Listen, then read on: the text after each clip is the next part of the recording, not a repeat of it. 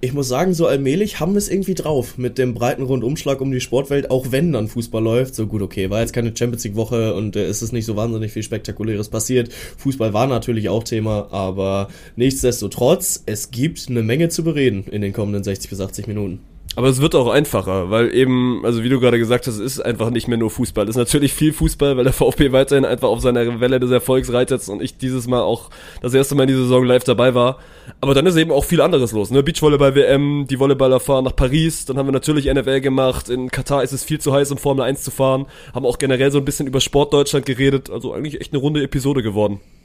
Ja, muss ich auch sagen. Also viel los gewesen, aber gefällt mir auch, dass wir dann mal über ein paar andere Themen reden können als nur König Fußball und äh, ja, was da alles genau unterwegs war. Natürlich auch wieder Beachvolleyball, also äh, dürft ihr euch nicht lumpen lassen. Äh, die Deutschen machen gerade bei der WM gut viel Spaß, aber ja, bis dahin könnt ihr euch ja die nächsten 70 Minuten vergenussmolchen. Von daher viel Spaß mit der neuen Folge. Präsentiert von der Allianz. Der kommt an!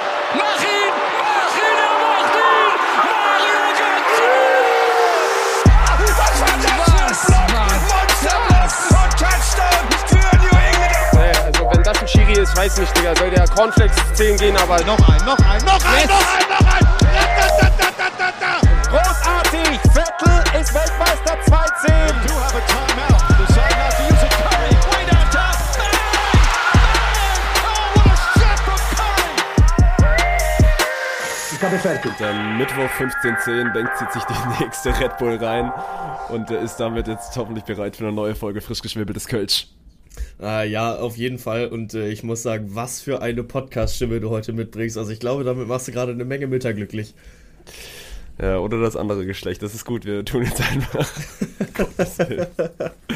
Aber es ist eigentlich kein, kein, schöner, kein schöner Anlass, dass, dass ich in der besten Podcast-Verfassung eigentlich bin, weil ich bin heute Morgen wirklich aufgewacht und, und hatte so ein bisschen Halskratzen, wirklich komplett aus dem Nichts, weil ich würde mir, ich würde mir zuschreiben, dass ich mich jetzt in der letzten Woche eigentlich echt, echt gesund ernährt habe und generell irgendwie sehr gesund irgendwie also durch, durch die Woche gegangen bin und deswegen kommt das irgendwie für mich, also heute Morgen aufgewacht und sofort gemerkt, oh, auch direkt dann wieder, bei mir ist immer so, also Bronchipret wird dann reingezogen und, und Meditonsin, das sind meine beiden Go-To-Moves da aus der, aus der Apotheke. Die haben dann heute Morgen direkt mal wieder dran glauben müssen und jetzt äh, hoffentlich wieder auf dem Weg der Besserung, dass das hier nur so ein, so ein kurzer Ausflug in Richtung Kranksein ist.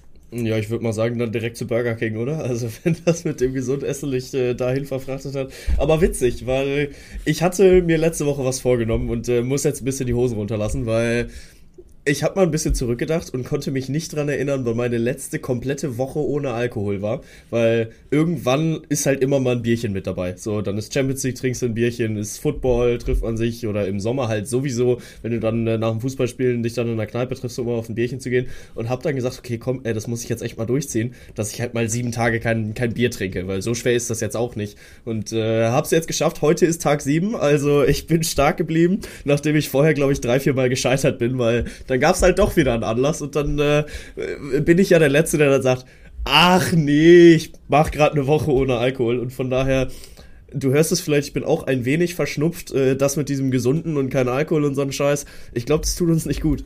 Ja, ist, bei mir war auch, also das Gesund war eher so ein bisschen auf Ernährung bezogen, weil, äh, also Alkohol ist da drauf gewesen, aber es ist ja viel zu spät, dass das jetzt irgendwie Nachwirkungen vom Wochenende sind. Also es ist ja wirklich. Ja also es kommt komplett aus dem Nichts, aber vielleicht ist das dann auch irgendwie ein Wink, das mit der gesunden Ernährung wieder sein zu lassen und ein bisschen, ein bisschen eher in die andere Ernährung abzudriften. Wobei ich bin eh, ich würde mich generell als jemanden, jemanden bezeichnet, der, der sich eher gesund ernährt. Ja. Äh, klassischer Doktorenspruch, ja, ja, da geht gerade was um. So, da geht gerade was um, ja, wie, ja, wie gefühlt das ganze Jahr. Aber Corona ist, wieder, ist anscheinend wirklich wieder im Kommen, ne? Olaf hat es ja, safe. Und Hab bei mir hier im, im Freundeskreis haben es auch wieder ein, zwei mehr. Ist jetzt hier wieder, es, es sollte jetzt eigentlich mal in Richtung Herbst gehen, wobei wir haben hier, glaube ich, heute in Stuttgart, also ungelogen 27 Grad. Ja, auch 26, ist geil. Äh, aber dann ist ja. das vielleicht so ein bisschen das, das Corona-Fenster, was sich wieder öffnet. Ja, keine Ahnung. Und äh, bei allem, was dann gerade auch noch in der Welt passiert, so langsam sollte man wirklich mal wieder nachdenken, dass man sich einen 14 Tage Essensvorrat anschafft und äh, das aber noch nicht macht, wenn alle, äh, wenn alle Welt das wieder macht und wir in zwei Monaten kein Klopapier mehr, mehr zu Weihnachten bekommen können. Das äh, wäre auch toll. Nee, aber ja, abseits vom Kranksein, sonst alles fit bei dir? Oh, ich bin jetzt ja quasi in meiner letzten Semester, Semesterferienwoche, genieße sie nochmal und äh, ja. Aber ich bin dann auch mittlerweile so, so sozusagen fast schon wieder in der Phase, dass ich jetzt auch mal wieder. Ich würde nicht sagen, dass ich Lust auf Uni habe, aber ich habe schon wieder Lust, ein zwei, ein, zwei alte Gesichter zu sehen, die jetzt auch über die Semesterferien nicht mehr gesehen habe. Deswegen, also wegen mir kann es gerne, kann's gerne wieder losgehen. Der geregelte, Ja. der geregelte Uni-Alltag so ein bisschen, ja. Ich habe mir jetzt auch tatsächlich vorgenommen, äh, diese Woche mal die ersten Grundlagen für meine Bachelorarbeit zu legen, weil ich habe den Plan, bis zum 15. November anzumelden, weil dann ist der 15. Februar, mein Geburtstag, Abgabedatum. Und da dachte ich mir, ja komm, äh, Passt das ja, machst du ja. jetzt. Das äh, wäre wär doch was, wenn ich dann pünktlich zu meinem äh, 25. Geburtstag zum Vierteljahrhundert äh, dann auch mit, mit Studium durch bin. Das ist geil. Es gibt ja immer so Phasen im Leben, so bei meinen Cousinen ist das jetzt gerade so, die meinten ja, bei ihnen rum heiraten jetzt alle und bekommen dann irgendwann alle das erste Kind. Und bei mir ist gerade halt voll die Phase, jeder, jeder fängt an mit seiner Bachelorarbeit. Und man hört so, das ist Gesprächsthema Nummer eins, ja, über was, über was schreibst du jetzt deine Bachelorarbeit, wenn man dann irgendwie am Wochenende mal draußen ist und wieder irgendwie ein, zwei alte Gesichter sieht. Das ist gerade, gerade bei uns auch immer Phase. Wobei ich bin ja noch, noch weit davon entfernt. Also ich drehe mal Ja. Minimum noch zwei Semester meine extra Runde und kann mich dann irgendwann mal mit, mit Thema Bachelorarbeit beschäftigen.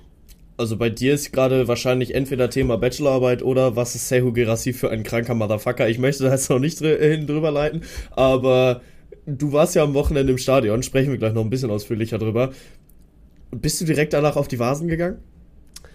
Also es ist nicht die Vasen, sondern es ist der Vasen. Das muss man Was? natürlich hier.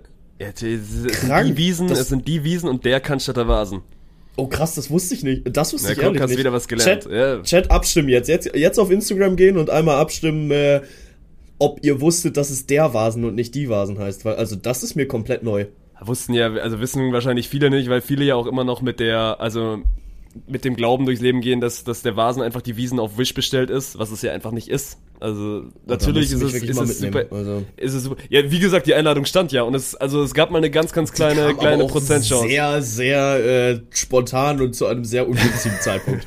Das stimmt, das stimmt. So, Donnerstagabend schreibst du mir, ey, morgen um 12 kommst du mit auf den Vasen?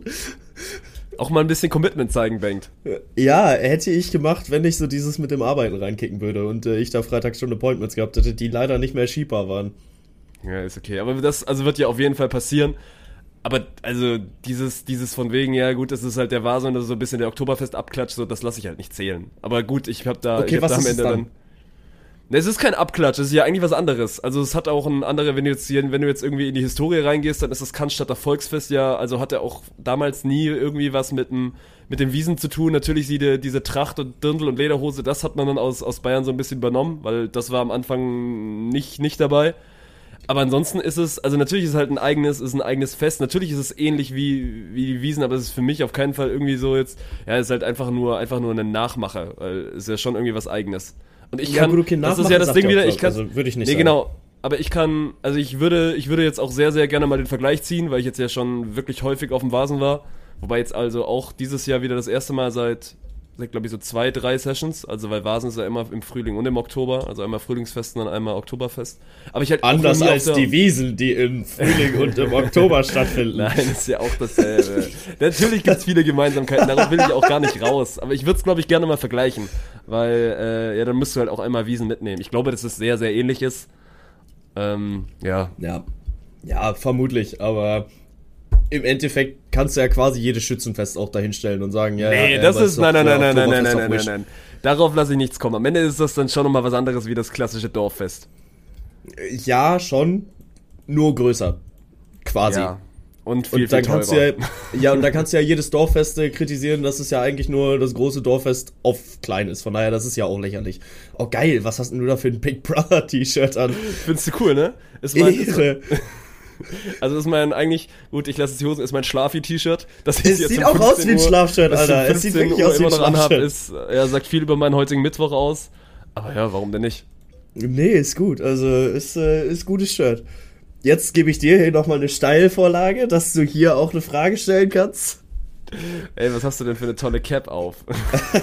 oh, wow, schön, dass du fragst. Nee, damit hast du gerade äh, tatsächlich unseren Call eröffnet. Äh, ich habe mir eine neue Cap gekauft äh, von meinem nächsten Lieblingsteam. Nein, nicht mein nächstes Lieblingsteam, aber das sind äh, die Toronto Blue Jays. Ich habe eine blaue Blue Jays Cap auf und äh, ja, einfach äh, an die alten Zeiten erinnernd äh, mir bestellt gehabt und äh, ich mag sie gerade sehr. Das heißt, ich werde sie jetzt wahrscheinlich die nächsten sieben Tage durchtragen, auch im Schlaf, sodass sie dann halt möglichst siffig und stinkig ist, dass ich sie danach nie wieder anziehe. Aber ja, jetzt gerade was Neues bekommen und äh, entsprechend noch sehr, sehr glücklich, weil wenn ich die angucke, dann erinnere ich mich auch einfach wieder an den Sommer 2018. Scheiße, das ist jetzt auch schon wieder fünf Jahre her. Naja, Ja, äh, gut. Aber ist gut, Mann, weil ich kannte dich ja bis dahin. Also du bist ja, du bist ja wirklich jemand, der 90% Cap trägt. Also wenn man dich, wenn man dich Ja, so schon. sonst sieht, gerade dann auch jetzt im Sommer hast du immer Cap angehabt. Natürlich jetzt im Sommer viel, viel German Beach Tour Cap. Ansonsten hast du ja dafür, davor nur deine 96 Cap gerockt, wo wir ja immer Ja. die ersten waren, so meinen, ey, du musst dir mal was, was Neues für deinen Kopf besorgen. Finde ich eine gute Wahl jetzt. Also dein, deine neue Wahl Freut ist mich. farblich natürlich auch noch ein bisschen was anderes. Team kenne ich Ja. nicht, werden, werden stabile Brees sein. Und dann Ja, äh, ist das eine gute Cap für den Herbst, Winter. Ja, finde ich auch. Und äh, grundsätzlich meine 96 Cap, ich weiß gar nicht, ob ich das hier schon mal erzählt habe, aber ich habe die verloren. Das ist wirklich äh, sehr ernüchternd. Ähm, ich hatte die mit in Katar, weil ich halt wollte, dass 96 auch mal zur WM fährt. Und dann habe ich sie im Flieger gelassen. Und äh, dann war ich danach auch nochmal zum, zum Flughafenpersonal hin und auch beim Rückflug nochmal und habe halt gefragt, ob die Cap irgendwo abgegeben worden ist. Aber haben sie angeblich nicht gefunden, glaube ich den Pissern nicht. Ähm, aber ja, dann ist sie tatsächlich im Flieger geblieben. So meine 96 Cap wird jetzt immer noch irgendwo in Katar gerockt. Ähm, und hab mir dann, weil es die halt so nicht mehr im offiziellen Fanshop gibt, hab sie mir über Ebay bestellt. Und das ist wirklich ein heftiger, billiger Kieler Scheißabklatsch, den ich da bekommen habe, der überhaupt nicht gut auf dem Kopf sitzt. Und es macht keinen Spaß, diese Cap zu tragen. Es ist so traurig.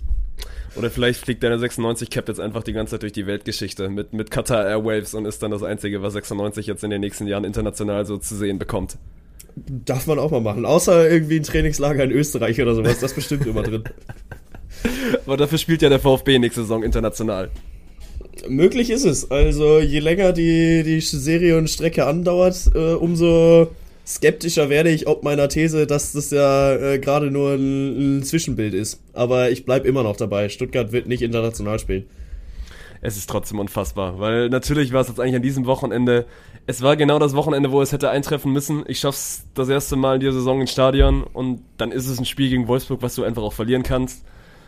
Also diese Mannschaft ist so real und das ist, ich war wieder, wieder mit einem guten alten Kollegen im Stadion und es ist wieder genau dieser Moment passiert, wo du dich dann so anguckst und so denkst, was haben sie mit diesem Verein gemacht? Das ist immer noch genau derselbe Verein, der, glaube ich, vor einem halben Jahr Tabellen 18. war und 13-0 in Berlin verloren hat. Und mittlerweile schaffst du es wirklich, einen Gegner wie Wolfsburg dann auch einfach in der zweiten Halbzeit zu dominieren und du spielst mit Leverkusen gerade den besten Fußball in dieser Fußball-Bundesliga und ich liebe alles daran.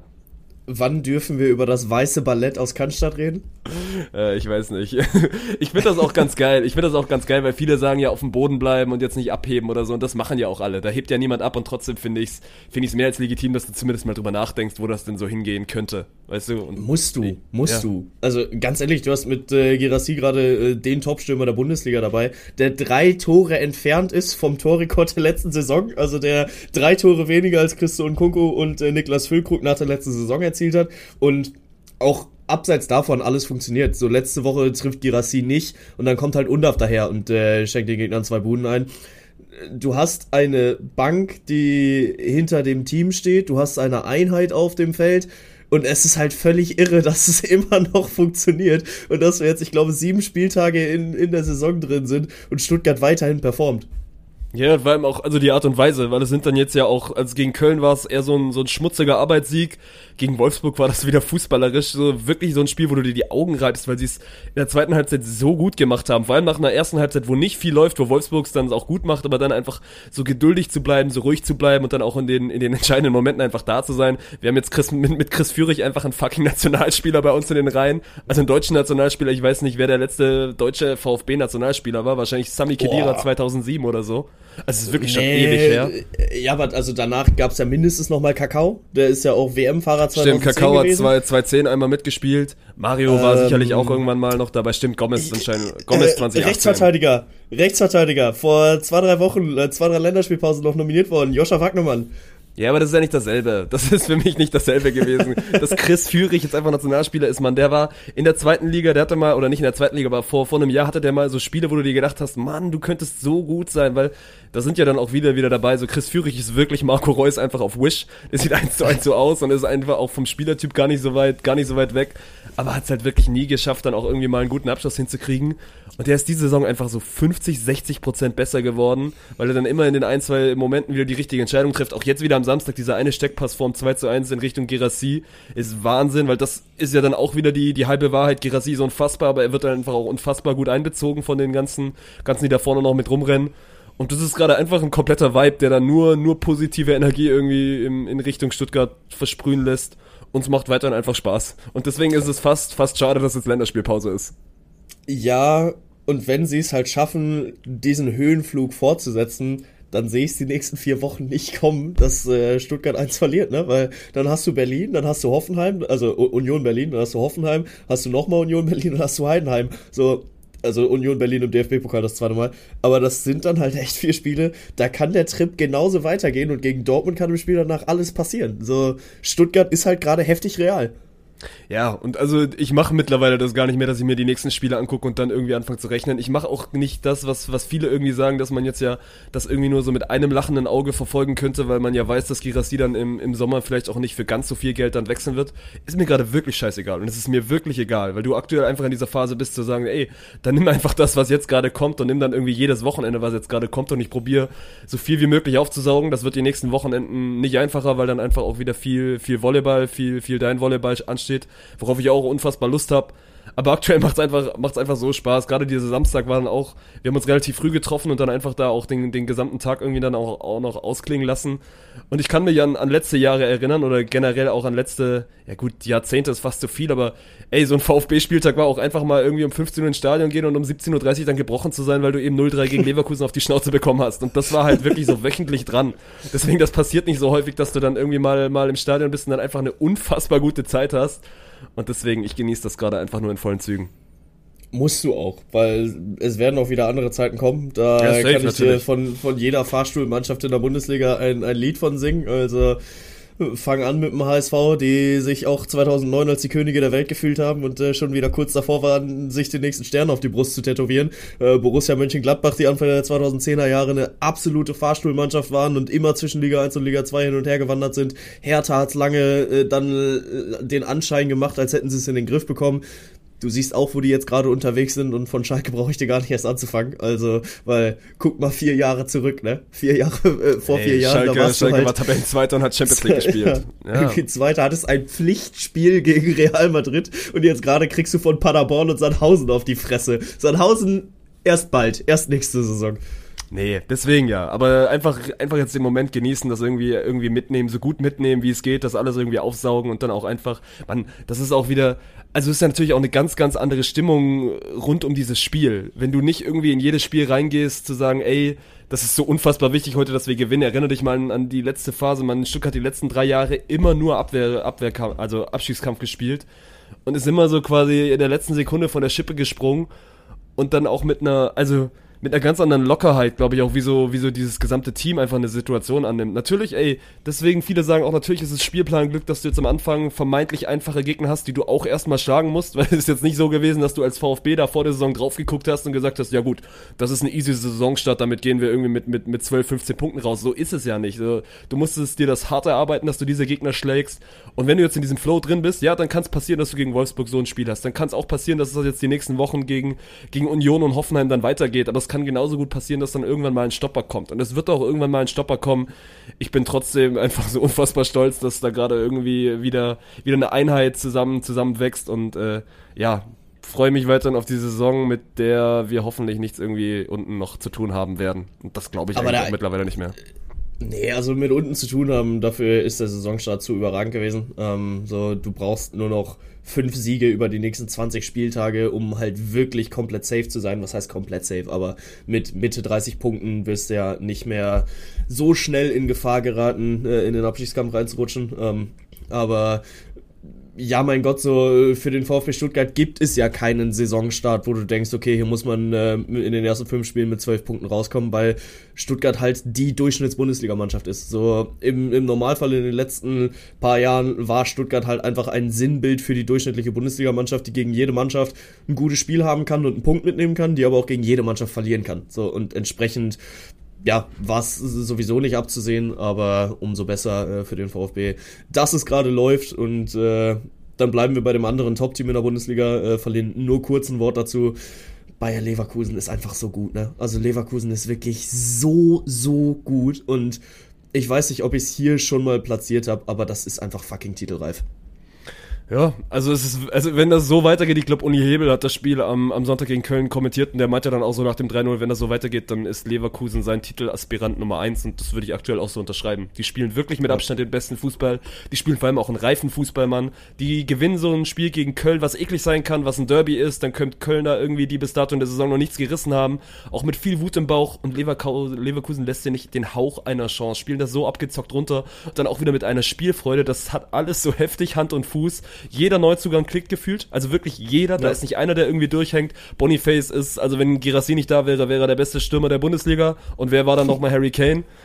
Ja. Deswegen, ja, das äh, ist halt so geil, ne? Du hast äh, den Rekordeinkauf in der Bundesliga schlechthin. Der erste 100 Millionen Transfer aller Zeiten in der Bundesliga. Und was passiert? Keiner spricht drüber. Wirklich absolut niemand. Weil du halt einen Girassi und weil du einen äh, Victor Boniface da drin hast. Und ich finde, Leverkusen, da ist halt so heftig du kannst nicht mal über die anderen sagen, dass sie, dass sie irgendwie schlecht gespielt haben, weil Leverkusen ist einfach dominiert. Weil Leverkusen ihren Stiefel runterspielt und den gegnerischen Mannschaften überhaupt keine Chance lässt. So klar, die letzten zwei Wochen hatten sie zwei absolute Krisenclubs. Also da hatten sie Mainz 05 und hatten sie äh, den FC.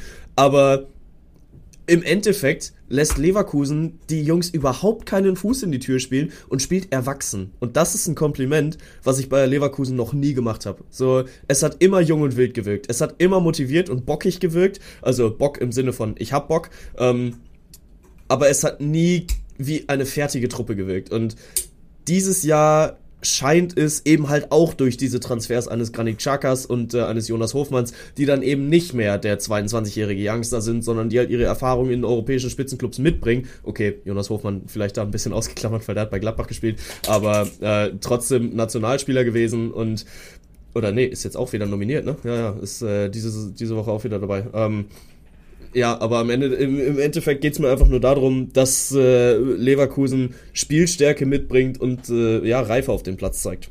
Ja, irgendwas, was, also Attribute, die, die Dortmund jetzt auch immer besser in dieser Saison hinbekommt. Also gerade auch das Spiel gegen Union. Ich habe es nicht, natürlich nicht viel mitbekommen, habe die Highlights immer gesehen. Das musst du auch erstmal wieder so hinten raus gewinnen. Was eine geile Bude von Schlotterbeck, Alter. Also ein heftiger Strahler aus 25 Meter in den Knick geschickt ist ein Spiel, was sie gegen Union in der ersten Halbzeit also auch so, also einfach nicht gut machen und dann irgendwie auch verdient 1-2 hinten sind, hinten raus dann aber die Kurve kriegen. So ein Spiel hätten sie am Anfang der Saison safe noch nicht gewonnen. Das ist dann also auf jeden Fall auch so ein bisschen, äh, also es zeigt zumindest, dass, dass das Team da irgendwie eine Entwicklung auf sich genommen hat. Trotzdem bin ich weiterhin nicht bereit, den BVB als Spitzenteam in der Bundesliga zu etablieren. Dafür sind sie, dafür sind sie mir noch nicht gefestigt genug, aber geht trotzdem in eine, in eine richtige Richtung dabei Schwarz-Gelb ich muss halt sagen, allmählich wird es zur Qualität. So, was wir bislang immer kritisiert haben, dass sie halt so eine engen Spiele nicht gewinnen, äh, beziehungsweise dass sie die engen Spiele gewonnen haben, aber einfach nicht gut gespielt haben. Das ziehen sie durch. Also, das sieht auch, ja gut, okay. Union muss man da jetzt ausklammern. Das Spiel gegen Union sah Dortmund dann doch schon wieder ein bisschen besser aus. Klar, äh, am Anfang ein bisschen gestruggelt, dann auch äh, einen Elfmeter kassiert, 2-1 in Rückstand gegangen aber danach halt weitergemacht, danach nicht aufgesteckt und schönen Umschaltfußball gespielt. Das, was Dortmund äh, in der berüchtigten Jürgen Klopp-Zeit äh, auch so ein bisschen ausgemacht hat. Dieses Kontertor zum 3 zu 2 von Julian Brandt, ey, einfach perfekt. Das war absolut perfekt gespielt. Scherenschlag hinten nach der Ecke raus und äh, dann ist es Marco Reus, der in der Mitte, äh, im Mittelfeld dann auch wieder den Ball annimmt und halt treibt. Füllkrug auf der linken Seite eigentlich frei, sagt, nee, Bro, nicht zu mir, spiel rechts rüber. Dann sieht Reus äh, Daniel Mahn, der sagt, nee, Bro, nicht zu mir. Julian Brandt viel besser unterwegs. Und dann sprintet Brandt halt vom eigenen 16er Gegner bis nach vorne durch, kriegt dann den Ball rübergelegt und das war halt ein Lehrbuchkonter und der sah einfach nur genial geil aus. Und wenn Dortmund es halt weiterhin schafft, diese Spiele, die sie qualitativ nicht gut bestreiten, zu gewinnen, Ja, Aber das wird nicht gucken, funktionieren. Das wird nicht Ich funktionieren. glaub's auch das nicht. funktioniert jetzt am Anfang mal und das ist dann irgendwie schön anzusehen und es ist ja Spektakel pur, wenn du 4-2 zu Hause gegen Union gewinnst und das Spiel rumdrehst. Aber das wird ja nicht über die, über die restlichen 29, 30 Spieltage funktionieren, dass du dann mit einer Naja-Leistung über 45 Minuten jedes Mal drei Punkte holst. Und Ja, nee, das glaube ich auch. Das glaube ich auch. Also Dortmund muss halt die Qualität langsam wiederfinden. Ähm, aber ja, ich finde, Union Berlin war da schon der erste Schritt in die richtige Richtung. Und da muss man jetzt schauen, ob äh, in der Länderspielpause da vernünftig weitergearbeitet wird und ob Borussia Dortmund den Trend fortsetzen kann, weil die Bayern warten auch allmählich, ne? 4. November ist es soweit. ja, es ist sogar jetzt terminiert, ne? Die machen das wieder Samstag Ja. auf, auf den 18.30er, ja. Ey, Bayern Ja, ist. gut, okay, aber das ist ja normal. Mein Gott, das ist dann aber eh wieder. Wo ist denn das erste Spiel? Ist das in Dortmund oder ist das in München? Äh, in Dortmund müsste es sein, ne? Na gut, das ist ja immer noch das Spannende, weil in München kannst du ja quasi wieder Handicap die Bayern mit, mit plus 3,5 nehmen und dann werden sie, werden sie da wieder mit 5-0 durch die Allianz Arena jagen. Handicap minus 3,5 und du kriegst trotzdem eine 1-2er-Quote. Das ist immer so eine Geschichte für sich, die, die Dortmunder da in München. Aber gut, das ist ja noch ein bisschen hin. Äh, wir müssen einmal noch kurz Ja. über Manuel Riemann sprechen, Mann, ein heftiger Teufelskerl. Ich glaube, Didi Ja. Hamann hat ihn jetzt in Richtung Nationalmannschaft geredet, man sollte ihn als dritten Torwart mitnehmen in Richtung Turnier. Finde ich gar nicht so dumm, weil ich habe jetzt die Statistik auch gelesen, ich glaube von 13 Elfmetern hat er sieben vereitelt. Das ist eine Ja. heftige Quote und hat jetzt auch gegen Leipzig einfach zwei in einem Spiel gehalten. Die auch beide bodenlos schlecht geschossen waren, muss man auch sagen. Aber trotzdem, klar, als Keeper musst du die erstmal haben. Du hast einen Nachteil als Torhüter, brauchen wir nicht drüber reden. Ähm, ja, grundsätzlich, ob es der dritte Torwart, also wer jetzt der dritte Torwart ist, ist am Ende ja mit Verlaub relativ egal, weil also es muss ja sehr, sehr, sehr viel passieren bei einem Turnier, dass ein, ein dritter Torhüter überhaupt eingewechselt wird. Genau deswegen ja. gla- Also er sagt ja, der spielt Ja, sowieso ja. nie und dann nimmst du ihn halt für Ja. dieses mögliche Elfmeterschießen mit und lässt ihn dann da ran. Die, also die Holländer, Holländer haben es ja so gemacht damals mit, mit ja, mit Tim Krühl. Ja, ich will trotzdem den Manuel Neuer und den Marc-André Ter Stegen sehen, die sich dann im, äh, in der 119. gegen England äh, im Halbfinale auswechseln lassen, damit Manuel Riemann reinkommt. Also auf das Szenario wäre ich sehr gespannt. Ja, aber die Idee grundsätzlich, klar, kann ich nachvollziehen. Ähm, dann natürlich so ein bisschen äh, Jens Lehmann 2006 Flashbacks, wenn er dann seinen, seinen Zettel aus dem, aus dem Stutzen holt und äh, da dann draufsteht, wo Esteban Campiasso hinschießt. Aber ja, sehe ich nicht kommen, bin ich ehrlich, weil dafür hast du in Deutschland einfach ein zu breit aufgestelltes, zu gutes Torhüterfeld und für Torhüter sind ja auch Drucksituationen einfach schon ein enormer Faktor. Und da hast du halt mit Manuel Neuer und Marc-André Stegen einfach zwei, die das äh, hochfrequenter auf dem allerhöchsten Niveau erleben. Und ich glaube schon, dass das für eine Nationalmannschaft auch verdammt wichtig ist. Bring Ron Robert Zieler back. Der ist, glaube ich, auch. ey. Ron-Robert Zieler ist am Ende einfach Weltmeister. Genauso, genauso wie Kevin Großkreuz. Ron Robert Zieler Weltmeister am Flaschentrager, aber lass mich nicht drauf kommen. Also 96 hat ein Weltmeister zwischen den Pfosten stehen aktuell. Und Stuttgart halt bald mit Fürich in Europameister dann auch wieder mit dabei. Das ist äh, Ja. mein erster Call, ihr habt es jetzt hier gehört, Chris Fürich wird irgendwann beim BVB spielen. Das ist so der klassische, der klassische Ja. BVB-Transfer. Also wird passieren. Ja. Und Girassi für 150 Millionen, entweder zu Chelsea oder zu West Ham. Oder Tottenham. Tottenham sehe ich da auch, weil die brauchen einen Harry Kane-Nachfolger. Und äh, dann holen sie aber im selben Sommer noch zwei andere äh, 100 Millionen Stürmer und Girassi wird nie eine Premier League-Minute spielen. Deswegen einfach beim VfB bleiben. Lasst mich, lasst mich Ja. träumen und lasst mich in Seru Girassi Bettwäsche schlafen. Die gibt's sogar noch nicht, ne? Ich habe das jetzt bei Twitter gesehen, dass jemand nach Seru Girassi Bettwäsche vom VfB gefragt hat. Der VfB Service hat nur so ge geantwortet, ja, wir sind da dran. Du kannst bald in Seru Girassi Bettwäsche schlafen. Ja, wichtig, ist gut. Also braucht's auch. Also es wird Zeit. Da wird's tatsächlich Zeit. Okay, wir machen einmal kurz, einmal kurz zweite Liga, weil ich, ich guck wirklich viel zweite Liga gerade. Ich liebe diesen Sonntag 13.30 Spot. Wenn du dann irgendwie samstags ein bisschen länger draußen warst, dann ist das perfekt irgendwie zum, ja, nicht auskatern, aber einfach um, um Zeit zu überbrücken. Dann kannst du dir also schön äh, Schalke gegen Hertha anschauen, was wirklich ein Grottenkick war, aber meine Fresse ist Schalke Ja. 04 diese Saison schlecht.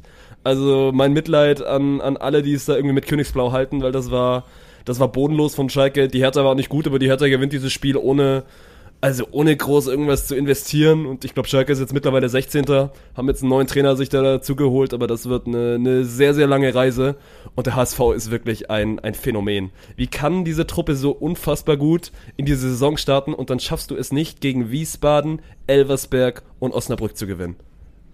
Ja, also die haben halt ein Aufsteigerproblem, ne? Sie schaffen es einfach nicht gegen Aufsteiger irgendwelche Punkte zu holen. Die gute Nachricht ist, jetzt haben sie alle drei durch. Also viel äh, kann da jetzt nicht mehr kommen. Ähm, ja, und nein, weil auf der anderen Seite steht Hamburg halt trotzdem nach neun Spieltagen auf dem zweiten Tabellenplatz. Ne? Und das hat mich tatsächlich ein bisschen gewundert, als ich es gesehen habe, weil gefühlt die letzten vier Wochen oder die letzten vier, fünf Wochen haben die eigentlich nichts mehr gewonnen, haben die nur noch auf den Sack bekommen und die stehen halt trotzdem noch mit da oben, weil sie halt immer mal wieder einen Sieg einbauen, weil sie da nochmal unentschieden spielen. Aber ja, Qualität und Anspruch des HSV muss es sein, Wiesbaden aus dem Stadion zu schießen und äh, gegen den Aufsteiger als äh, ambitionierter Erstligist to be. Ähm, ja, da dann halt die drei Punkte zu holen, aber äh, ja, in den ersten äh, neun Spielen dreimal gegen Aufsteiger nicht zu gewinnen, ist eine Qualität für sich, bin ich auch ehrlich.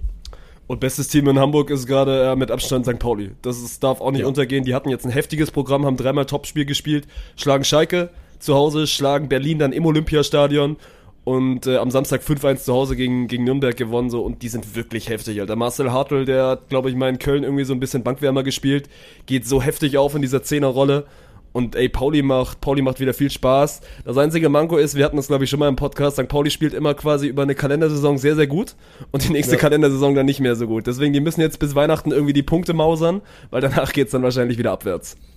Ja, und das ist halt wirklich heftig, ne? Weil sie jetzt wirklich gerade einfach wieder in diesem guten Jahr sind. So, letztes Jahr haben sie ja auch, ähm, also letztes Kalenderjahr haben sie dann äh, wieder nicht gut gespielt, deswegen war die Hinrunde auch wieder zum Vergessen. Rückrunde redest du dann äh, am 32. Spieltag wieder darüber, okay, kann Pauli jetzt doch tatsächlich noch in den Aufstiegskampf eingreifen? Ich glaube, es war ungefähr diese Zeit, wo dann auch das Spiel gegen den HSV kam und hätten die das gewonnen, wären sie tatsächlich auf ein, zwei Punkte an Hamburg rangekommen. Ähm, und setzen diesen Lauf halt fort, sind jetzt natürlich wieder Spitzenreiter, nur um dann wahrscheinlich wieder Neunter zu werden, weil sie in der Rückrunde nichts gewinnen. Aber ich bin gespannt, weil es sieht gerade ganz gut aus und äh, ich habe mal Vertrauen, dass äh, auf St. Pauli das alles ein bisschen stabiler läuft. Fabian Hützler ist, äh, hat jetzt, glaube ich, auch verlängert, ist aber auch ein bisschen gefährliches Halbwissen.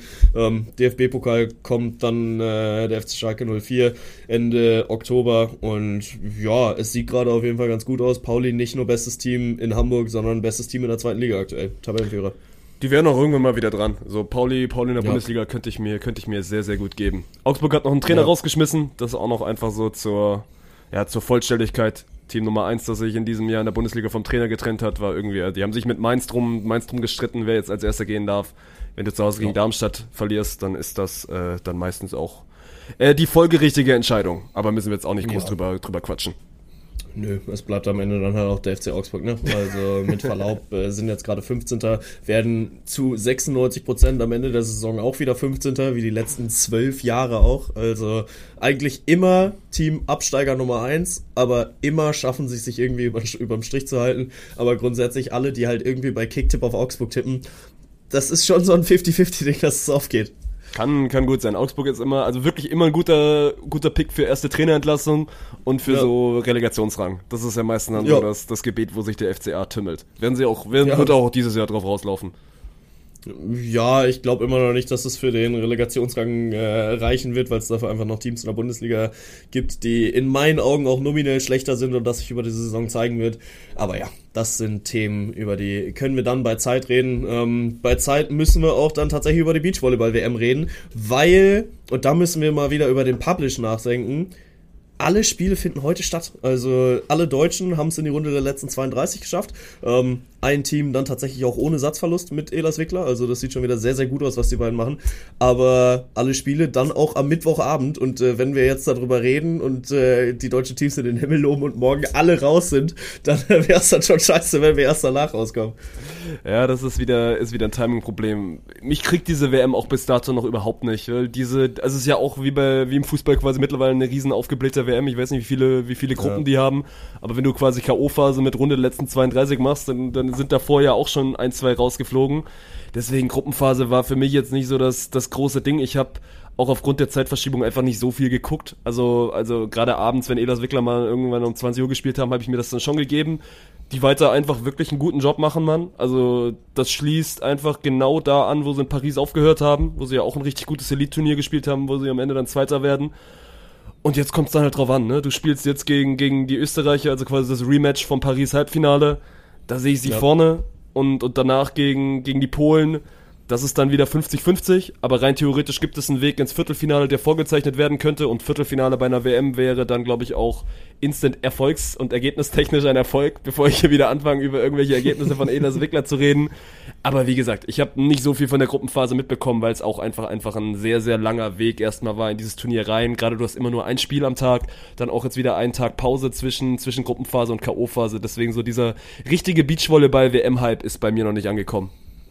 Ja, gut, aber ich meine, so ein Turnier, manchmal geht's ja auch erst mit der K.O.-Phase so vom Feeling her erst richtig los, ne? Weil ich, es gibt ja, glaube ich, auch sogar noch eine Lucky Loser-Runde, wenn du es nicht direkt in die äh, Runde der letzten 32 schaffst, dass du nochmal eine Chance hast. Und ja, keine Ahnung, das äh, nimmt dann immer aus so einer Gruppenphase relativ den den Druck raus, aber halt auch die Spannung, finde ich. So, wenn du es dann, äh, die, die äh, ersten zwei kommen weiter, die besten Gruppen dritten und dann noch eine Chance über den Lucky Loser Baum, so, ey komm, wenn alle direkt weiterkommen, dann spiel halt direkt K.O.-Phase. Also Ja. da ist dann immer so ein bisschen das Thema, gut, wann musst du da jetzt anfangen, äh, noch mehr, noch mehr und noch mehr weiterkommen zu lassen? Äh, auch ein Thema, über das wir uns äh, in drei Jahren bei der WM wahrscheinlich auch wieder unterhalten dürfen oder äh, nächstes Jahr bei der EM, weil da kommen ja auch, also Fußball, da kommen ja auch die besten Gruppendritten dann wieder weiter und äh, das ist halt einfach ein Prinzip. Mich holt's auch nicht ab, aber ja, grundsätzlich darf man erstmal drunter schreiben, für die deutschen Teams läuft's gut. Ähm, wie gesagt, alle vier kommen weiter. Äh, Ludwig Lippmann haben jetzt die Brasilianerinnen Agatha und Rebecca vor sich.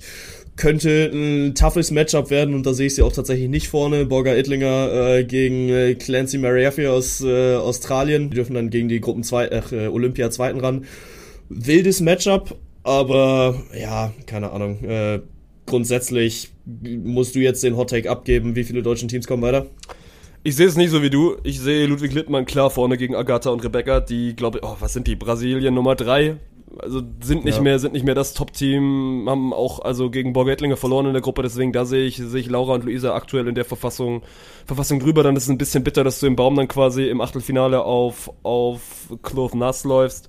Die sind an zwei gesetzt, das wird dann wahrscheinlich, wahrscheinlich nicht reichen und dann ist es trotzdem ein, eine gute Weltmeisterschaft, weil du die Teams, wenn sie denn Ja. jetzt die Brasi schlagen, sind dann die Teams, die dann aktuell einfach in, in deren Leistungsgefüge sind und die schlägst du dann mittlerweile und das ist dann das ist dann eine sehr sehr gute sehr sehr gute Nachricht. Ich glaube für Ittlinger Borger wird es leider nicht weitergehen gegen die Australierin. Und dann gucke ich am ehesten, also rein vom Baum in Richtung Sinja und Svenja. Bei Svenja hat man aber auch gesehen im ersten Gruppenspiel, den macht die Höhe schon auch ein bisschen was aus und sind ja nicht die einzigen. Ich glaube, die spielen da bei, bei 2300, 2400 Höhenmetern. Also es ist schon auf jeden Fall also ein heftiges Ding für den Körper. Und gerade Svenja Ja. hat beim ersten Spiel gegen, gegen die Amis ordentlich gepumpt und sie dann auch äh, am Ende in zwei verlieren, haben sich dann jetzt aber gefangen. Deswegen, die haben jetzt, haben jetzt mit den Spanierinnen eigentlich ein relativ dankbares Matchup und danach Carol Barbara, wenn, wenn die das Brasi-Duell gewinnen, ist das auch eins, wo man rein theoretisch schon auch über ein Viertelfinale nachdenken kann, aber trotzdem, das ist dann auch wieder, gerade bei den Bedingungen schwierig. Also es kann gut sein, dass wir am Ende kein, kein deutsches Damenteam im Viertelfinale haben, was auch kein Weltuntergang dann wäre. Ja, ist äh, schon in Ordnung, aber grundsätzlich finde ich, wirkt schon so, als würde sich der deutsche Beachvolleyball wieder entwickeln. Als hätte man international dann tatsächlich auch mal wieder eine Chance. Und das ist ein, ein gutes Zeichen, wenn man von uns aus dann das Turnier betrachtet und äh, dann auch äh, hier nochmal offiziell herzlichst die Daumen drückt. Also für alle. Runde der letzten 32 Partien, was sich übrigens wirklich scheiße anhört, das so auszusprechen, ähm, wünschen wir äh, alles, alles Gute und drücken die Daumen. Äh, ich werde es auch verfolgen. Also ich glaube, heute um 20 Uhr dürften Elas Wickler starten. Äh, dann geht's um 21 Uhr weiter mit Müller-Tillmann und Ludwig Lippmann, glaube ich. Und um 22 Uhr spielen dann äh, Carla Borger und Sandra Ettlinger. Von daher, ja, heute dann durchaus viel Beachvolleyball mit am Start, aber keine Fotos davon. Das ist ja auch so ein kleines Thema, was äh, dann aus Mexiko hier rüber geschwappt war. Carla hatte sich darüber auch auf Twitter dann ein bisschen beschwert gehabt. Da hat sie dann geschrieben, stell dir vor, es ist äh, Beachvolleyball-WM und gibt keine Fotos. Klingt wie ein schlechter Witz, ist aber so.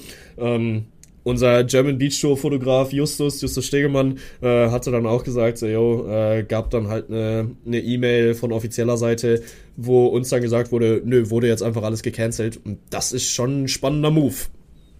Spannend. Ich finde es aber trotzdem, wenn wir jetzt generell über die Berichterstattung von dieser WM reden, finde ich es besser als erwartet. Ich glaube, die Sportschau bringt fast zu jedem Spiel immer was. Ich weiß nicht, ob die jemanden vor Ort haben, aber die sind eigentlich für Beachvolleyball-Verhältnisse klar, es ist eine WM, aber das war in, in der Vergangenheit nicht immer, nicht immer gang und gäbe, dass dann so in der Art und Weise auch über eine Beachvolleyball-WM berichtet worden ist. Was ich auch noch mitbekomme. Ja, ich meine, als, als Müller-Tillmann äh, EM-Dritte geworden sind, da hast du dann äh, erst im Spiel um Platz 3 in Gesamtdeutschland davon mitbekommen. Deswegen, also das ist in diesem Jahr Ja. auf jeden Fall anders, gerade auch bei mir. Also wir haben ja, ich krieg ja, ich bin gerade zu Hause und wir kriegen ja immer noch hier quasi Printzeitung nach Hause. Da steht quasi auch jeden zweiten Tag auf jeden Fall zumindest so eine, so eine kleine Spalte drin. Das ist also auch nicht selbstverständlich, dass in der Stuttgarter Zeitung dann einfach jeden, jeden zweiten Tag oder dann gerne jetzt auch in Richtung K.O.-Phase fast, glaube ich, jeden Tag über eine Beachvolleyball-WM berichten worden ist. Und ich finde dann gerade auch der, der, der Social-Media-Auftritt, also man bekommt schon was mit. Und dann ist es ja auch, Ja. also Mexiko, neun Stunden Zeitverschiebung, das sind ja alles keine perfekten Bedingungen für, für ein groß, großes Ereignis einer Randsportart hier in Deutschland. Deswegen, also rein die Berichterstattung, natürlich, es geht immer besser. Natürlich finde ich es finde ich's kacke für, für die Spieler und Spielerinnen, dass da keine Fotografen rumrennen, weil am Ende brauchst du irgendwie Material und Fotos, um, um das dann auch irgendwie über deine Social Media Kanäle zu spielen. Aber es war schon, es war schon mal deutlich, deutlich schlechter und ich habe generell das Gefühl, dass gerade jetzt auch mit der, mit der Olympia-Qualifikation der Herren in der Halle so, ey, Volleyball und Beachvolleyball kommt gerade immer, immer mehr so ein bisschen auf die Karte. Gerade dann auch im, im Medialen. Wir sind noch lange nicht da, wo es, wo es hingehört. Aber da tut sich was. Und das war in den letzten Jahren nicht immer so. Deswegen, das geht, glaube ich, zumindest in, in, ja, in meiner, meiner Ansicht schon irgendwie in die richtige Richtung. Ja, und so ein Ding braucht Zeit. Also gut, Ding will Weile haben und äh, ich glaube auch schon, wenn wir daran weiter arbeiten und äh, weiter alles verfolgen, so gab äh, ja bei uns auf dem Discord auch äh, dann einmal die die Nachricht, jo, hier von der Sportschau kommt da gerade ein Artikel rein, wäre für die Sportart wahrscheinlich auch ganz gut, wenn man den dann halt mal anklickt. Also wenn die Sportschau dann auch sieht, okay, jo, unsere Ti- Artikel werden hier dann auch geklickt, ist halt einfach ein, ein gesamtgesellschaftliches Ding, ne, dass du äh, Nischensportarten dann auch mal pushen solltest. Und äh, ja, kann jeder da draußen auch selber helfen, indem er dann äh, mal für einen Klick mehr sorgt, mal ein Like mehr da lässt. Und ich glaube, dann, ja, gibt's auch die Chance, dass wir dann irgendwann äh, uns nicht mehr darüber wundern müssen, dass in der Stuttgarter Tageszeitung dann äh, im Sportteil auch über Beachvolleyball berichtet wird, weil es ist eine fucking WM. Wir haben vier deutsche Teams dabei, die alle gerade richtig, richtig gut spielen und äh, das soll hier nochmal betont werden. Von daher GG für die Leistung bislang und wir bleiben da dran und äh, schauen uns das sehr, sehr genussvoll an, weil das sieht gerade sehr gut aus. Safe. Und was gerade auch passiert, was also gerade in den letzten Jahren dann immer häufig die, die deutschen Hockey-Männer und deutschen Hockeydamen waren, ey, gerade diese Volleyballer sind ein heftiges Aushängeschild. Wenn es jetzt in Ja. Richtung Olympia, Olympia-Berichterstattung geht, dann werden die quasi jetzt immer vorgeschoben, weil sie natürlich unfassbar performt haben. Wir haben in der letzten Woche schon über, über die Jungs gesprochen. Da waren die großen, großen Fische quasi schon gesnackt mit Brasilien und Italien. Sie haben sich keine Blöße gegeben, haben natürlich jetzt auch die, also Katar, die Ukraine und Tschechien geschlagen, gehen am Ende 7 aus 7 bei diesem, bei diesem Olympia-Quali-Turnier und sind gerade dann auch einfach jetzt wieder für, für Sport Deutschland ein heftiges Aushängeschild, wo viele sagen so, ey, guck doch mal, es geht ja doch nach einer enttäuschenden Leichtathletik-WM rein, rein ergebnistechnisch, wo ja dann auch wieder schon wieder einige aufgeschrien haben, ja, guck doch mal, der deutsche Sport hängt dann irgendwie ein bisschen durch, was auch also kein Wunder ist, weil guck mal so auf Sportfördertöpfe und guck dann mal in anderen Ländern, das sind einfach andere, andere Welten, in denen du dich da, da bewegst und da werden die Volleyballer gerade zu Recht voll ins Rampenlicht gestellt, haben sich verdient und das ist dann gerade auch wieder so, ich bin, ich bin kein Fan von, ja, jetzt müssen wir den Hype mitnehmen und das muss sich dann jetzt auch irgendwie auf die Liga, Liga übertragen. Da glaube ich nicht dran, das wird auch nicht funktionieren, aber es geht trotzdem drum, einfach irgendwie diese, diese positive Grundstimmung, die gerade generell in, in Beachvolleyball und Volleyball Deutschland herrscht, irgendwie mitzunehmen und daraus irgendwie was zu machen. Und da ist, glaube ich, jeder, jeder irgendwie auch selber angehalten, da sein Bestes, sein Bestes mitzu, mitzugeben, aber diese Phase auch gerne mal genießen, also ruhig auch, auch mal aufnehmen. Und dann kann sich da, glaube ich, schon was, schon was entwickeln und geht da viel, viel in die richtige Richtung. Weil am Ende, ey, du brauchst sportliche Grunderfolge. Ey, deine Sportart kann so geil sein, wie sie, wie sie auch ist. Du brauchst dann irgendwie einen, Motor und das ist ein sportlicher Erfolg wie eine, wie der Olympia-Quali. So, das ist der größte Motor, den es gibt für eine Sportart. Und deswegen ist der, ist der Volleyball da auf einem sehr, sehr guten Weg.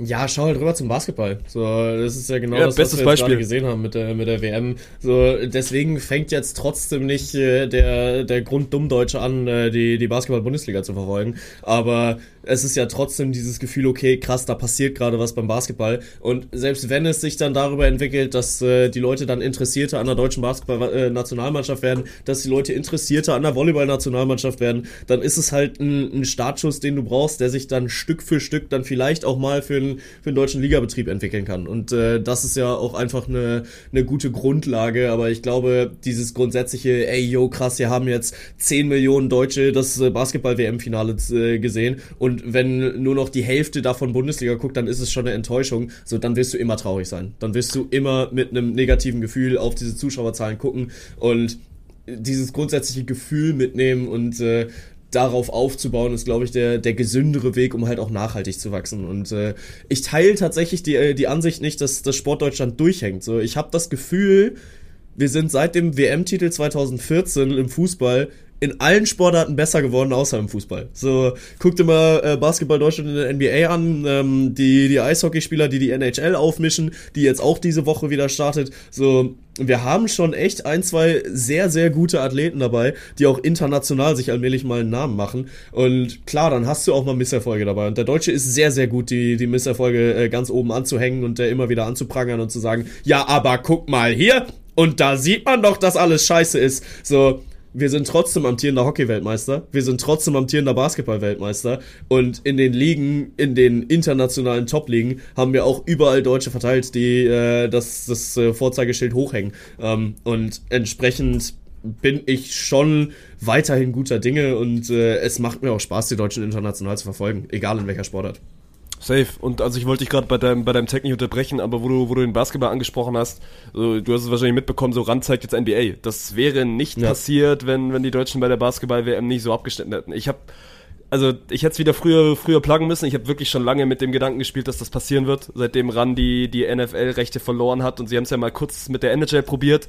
Das hat sich nicht so wirklich durchgesetzt. Dann ist es nur, nur logisch, dass man es jetzt mit der NBA probiert, die auch schon mal im deutschen, also Free TV war, glaube ich, damals zu, zu Bushis Zeiten. Bushi ist ja quasi mit der, also mit der NBA groß geworden, damals dann noch bei Sport ja. 1 oder, oder DSF, also das deutsche Sportfernsehen, wie es damals hieß.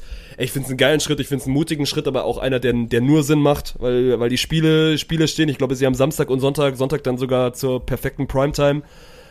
Und du hast ja auch, gerade wie du es angesprochen hast, du hast genug Deutsche in dieser Liga. Generell die NBA ist ja dann auch wieder so weit, dass sie mit, mit, mit Superstars wie LeBron, mit, mit Curry auch einfach weit über Basketballgrenzen hinausstrahlt. Also ist ja dann, ja. ich glaube nicht, dass sie, dass sie ähnlich einschlagen werden wie die NFL. Das ist dann, das ist dann trotzdem noch mal was eigenes gewesen. Aber ich glaube schon, dass das sehr, sehr gut funktionieren kann. Und ich bin da sehr, sehr gespannt, wie, also wie, wie, wie sie es aufmachen werden. Ich hoffe, es wird, es wird kein Run NFL Abklatsch. Ich hoffe, sie probieren da auch trotzdem noch mal neue Wege zu gehen. Gehe ich aber von aus, weil sie das eigentlich auch die letzten Jahre immer, immer gut gemacht haben und sich da auch echt immer wieder neu erfunden haben. Ich bin sehr, sehr gespannt auf die Besetzung. Also wen, wen man da zurückholt und wen man dann da vor, vor die Kamera und vor das Mikrofon setzt. Damit steht und fällt auch viel, weil so guck dir mal so einen Coach Izuma an, der hat dieser Sportart einfach, also dem Football schon auch viel gegeben. Deswegen, da bin ich sehr, ja. sehr gespannt drauf. Aber das ist ja genau das Thema. So, davon profitiert eine Sportart, das jetzt dann, natürlich ist es nicht die, es ist jetzt nicht die Bundesliga, aber mein Gott, es ist die größte Basketballliga der Welt. Und wenn die in Deutschland mehr Anklang findet, dann ist das äh, nur positiv. Ja, definitiv. Also unterschreibe ich zu 100 Prozent.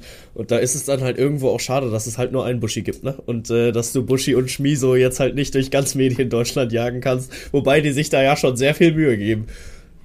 Ich fand das bei, also wir fangen jetzt nicht an über, über Buschi und Schmiese zu reden, ich fand das aber bei Buschi, der bekommt schon ordentlich also der bekommt wirklich ordentlich viel Hate jetzt ab von der Football-Community, weil man ihm das damals, glaube ich, wirklich also negativ ausgelegt hat, von wegen, ja, er hat halt dran NFL den, den Rücken zugekehrt und hat dann halt doch wieder seinen Fußball gemacht. Was ich also schwachsinnig finde und dann gibt es natürlich viele, die meinen, ja, Buschi hat irgendwie keine Ahnung jetzt von, Football so. Buschi ist halt mit der Größte, den du gerade neben Wolf Fuß hier im deutschen, deutschen Sportfernsehen hast und natürlich nimmst du den und natürlich würde ich das fühlen, wenn Frank Buschmann für, für Ran NBA dann irgendwie da auch Basketball kommentiert, weil er, weil er eben der Beste dafür wäre. Ich kann es mir aber ja gut, sag niemals nie, aber ich glaube nicht, dass Bushi das jetzt nochmal macht. Die werden trotzdem gute Leute da finden, da bin ich, bin ich mir sicher. Und dann, äh, ey, freue ich mich ja drauf. Werde ich auf jeden Fall, werde ich auf jeden Fall reinschauen, auch wenn ich natürlich dann irgendwie. Also, ich bräuchte dieses Angebot jetzt nicht, weil ich ja eh sowieso NBA äh, medientechnisch versorgt bin. Aber. Weird Flex.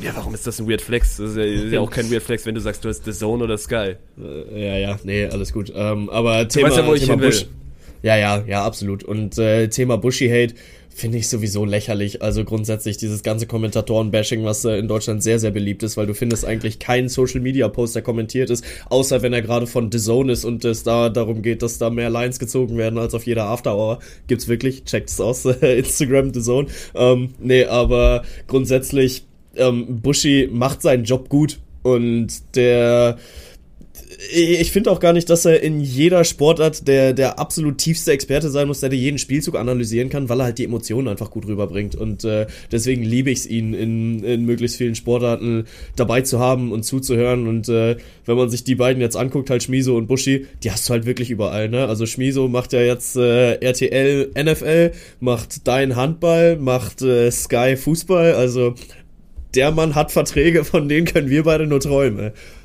Die haben es beide durchgespielt. Die haben beide Ja. jeweils noch, ich glaube, Schmiso ist bei Sat 1 mit 99, einer schlägt sie alle, Bushi macht Ninja Warrior und, und Top Dogs bei RTL. Also die haben die haben es wirklich durchgespielt, haben es aber auch einfach verdient durchgespielt, weil sie also weil sie einfach gut sind in dem, was sie machen. Ja. Und trotzdem finde ich, also ist mir das dann immer zu kurz gegriffen, wenn man sagt, natürlich, ey, mag dann vielleicht der Hardcore, Hardcore-Football-Fan jetzt nicht, dass, dass da quasi eine, also es ist jetzt wirklich in Anführungszeichen eine Sporthure sein, sein, sein, wir sind heute ein bisschen, wir sind jugend, jugendfrei unterwegs. Aber ich, jemand, ich der glaub, einfach heute viel, müssen wir den Explicit-Content-Haken anklicken, ey. Nein, aber einfach jemanden, der viel, viel Sport, also viele verschiedene Sportarten macht. Dann sagt man das ja so ein bisschen, ne? Dass dann, das ist jetzt Ja, nicht, ja. derjenige ist jetzt nicht Experte in seinem Feld. Finde ich aber 0,0 schlimm, wenn derjenige sehr, sehr gut Ja. ist in seinem Job und am Ende geht es darum, Emotionen und, und irgendwie den Sport am besten medial rüberzubringen und das schaffen sowohl Buschi als auch Schmies und das schaffen viele, viele, die in der Branche arbeiten und die dann auch in mehreren Sportarten arbeiten, finde ich das null schlimm, dass du jetzt kein, kein Football-Experte bist. Und am Ende haben die ja dann auch immer noch sehr, sehr gute Experten neben sich setzen. Das macht schon alles Sinn, dass du einen Color-Kommentator und einen Play-by-Play-Kommentator hast. Und da sollen mal alle mehr ein bisschen locker durch die Hose atmen. Ja, da äh, bin ich auch der festen Überzeugung. Locker durch die Hose geatmet hätten sehr, sehr viele Fahrer sehr gerne letztes Wochenende in der Formel 1, aber das war einfach nicht möglich, weil äh, Newsflash, im Oktober ist es ein bisschen heiß in Katar und das haben die Fahrer dann tatsächlich auch mitbekommen. Wir brauchen jetzt nicht äh, anzufangen, über das Rennen zu reden, aber über die grundsätzlichen Bedingungen da muss man reden, weil die Formel 1 macht halt in Katar, hat einen sehr, sehr langen Vertrag abgeschlossen aber man hat aus dem letzten Jahr Fußball-WM irgendwie nicht gelernt, dass man äh, damals schon sagen musste, okay, im November fängt die WM an und da waren die ersten Spiele schon unerträglich heiß. Aber ich sag mal so, in so ein Formel-1-Auto kannst du halt nicht mal eben so eine Klimaanlage einbauen, liebe Kataris. Es ist ja anscheinend wirklich heftig gewesen. Also du kannst mir si- sicherlich mit den Namen helfen, aber wirklich, also eine, eine Handvoll Fahrer, die da gesagt hat, dass sie sich irgendwie übergeben mussten, dass sie nach dem Rennen erstmal so kurz Lichter aus hatten. Also dass es wirklich so in gesundheitsgefährdenden Bereich reingegangen ist. Und dann frage ich mich halt so, ey, die fahren doch erstens nicht zum ersten Mal da und zweitens so, die können doch alle auf den Wetterbericht gucken und wissen, wie warm es in so einem Formel-1-Auto wird. Also das sind jetzt ja keine Probleme, die irgendwie von jetzt auf gleich auftreten, sondern das sind Probleme, die hättest du easy vorher einfach, also zumindest mal benennen können und dann könntest du immer noch gucken, ja, ist das dann ein Grund, dass wir das Rennen irgendwie im Kalender weiter nach hinten schieben. Aber das dann so komplett wegzuignorieren, finde ich schon, finde ich schon schwach. Ja, also nicht zum ersten Mal stimmt zwar, aber jetzt so häufig war Katar tatsächlich auch noch nicht mit dabei. Also ich glaube 2021 sind sie das erste Mal da gefahren. Ähm, aber ja, also die Bedingungen waren halt einfach heftig, ne? Weil du hattest, glaube ich, 33 Grad und Luftfeuchtigkeit von über 50 Prozent, was wirklich ekelhaft ist. Und ja, dann äh, nach dem Rennen spricht Valtteri Bottas über Folter. Äh, Logan Sargent musste das Rennen aufgeben, der ist nicht zu Ende gefahren, weil er es gesundheitlich einfach nicht konnte. Und sein Team dann auch gesagt hat, ey yo, am Ende liegt die Entscheidung halt bei dir, aber Gesundheit geht vor. Und kam dann auch wohl raus, dass er sich die ganze Woche wohl schon nicht so gut gefühlt hat. Und äh, dann halt diese extremen Bedingungen dazu. Ähm, George Russell wurde wohl mehrfach ohnmächtig während des Rennens. Und äh, ja, du hast es auch schon angesprochen, Esteban Ocon übergibt sich in seinen Helm. So wie ekelhaft ist das, wenn du dann in deinem Formel 1 Auto sitzt und äh, dir dann einfach so schlecht wird, dass du dich übergeben musst. Ähm, und da sieht man halt einfach nur, was für Bedingungen die, die Fahrer da ausgesetzt waren. So mehrere Fahrer, die nach dem Rennen einfach nicht aus ihrem Auto kommen. So, die, die Hilfe dabei brauchen. Wenn gerade über Übergeben gesprochen, muss ich Martin erstmal umdrehen und ausspucken. Sehr gut. Ähm, nee, und dann äh, war halt einfach so dieses Thema, dass äh, dass es zu viel war. Also vor dem Rennen mussten dann die Curbs noch angepasst werden, weil äh, daran die Reifen wohl irgendwie kaputt gegangen wären. Und Katar ist eine heftige Hochgeschwindigkeitsstrecke.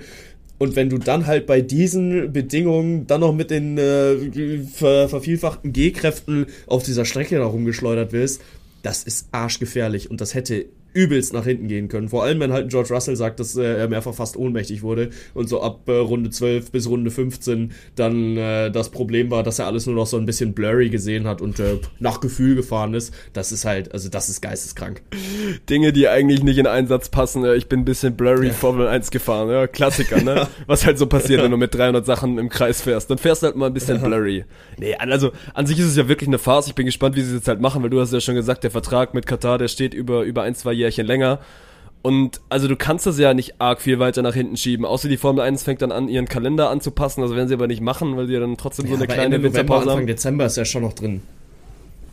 Ja, aber glaubst du, das wird passieren? Ja, Ja, 100 Prozent. Also Ende November ist mal das Mindeste und ich glaube auch durchaus, dass äh, die Formel 1 da auch reagieren wird, weil wurde ja auch schon angekündigt, dass das untersucht wird ähm, und du, du musst da ja was dagegen tun. Also das ist ja, das ist ja unmenschlich. Und wir wollen jetzt mal nicht anfangen, über die ganzen Arbeiter zu reden und unter welchen Bedingungen die die Strecke bauen mussten, weil das ist halt auch nochmal ein anderes Thema. Aber grundsätzlich ist es, äh, es ist eine Farce, dass wir überhaupt äh, uns darüber unterhalten müssen, aber es wird Anpassungen geben, da bin ich mir sehr sicher. Aber ich, also ich habe mir jetzt mal den Kalender aufgemacht. So das letzte Rennen ist, also genau, ist ja immer gegen Ende November und das letzte Rennen ist, glaube ich, auch immer in Abu Dhabi. Also dann ist ja quasi Ja. das, der, der, der frühestmögliche Zeitpunkt, auf den du legen kannst, ist dann quasi das vorletzte November Wochenende.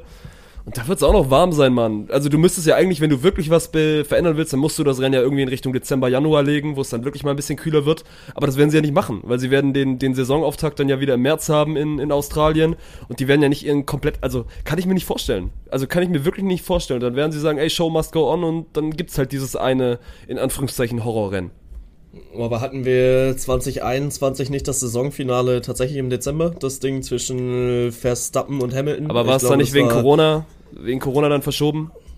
Boah, kann auch sein, aber also grundsätzlich glaube ich schon, dass es möglich sein wird, das äh, Richtung letztes Novemberwochenende zu, zu legen und dann ist es schon ertragbar, wenn du dann halt nachts fährst und wenn du äh, grundsätzlich dann einfach ja ein bisschen Acht darauf gibst. Äh, ich bin weit davon entfernt zu sagen, ich wünsche mir ein Saisonfinale in Katar. So, ich wünsche mir am besten, dass dieser äh, Formel 1 Zirkus da nicht unbedingt seinen Halt machen muss, sondern äh, wir dann eventuell uns mal wieder über Nürburgring oder sonst was unterhalten können. Aber äh, es gibt ja weniger Moneten für die Formel 1 und deswegen äh, muss da natürlich äh, Katar dann auch wieder mit äh, ins Rennen geworfen werden. Ähm, absolut lächerlich, aber anderes Thema. Und ja, also ich glaube schon, dass wir äh, Ende November Rennen sehen werden in Katar. Schauen wir mal. Schauen wir mal, was wird, was wird und so. Äh, Max Verstappen ist Weltmeister, herzlichen Glückwunsch.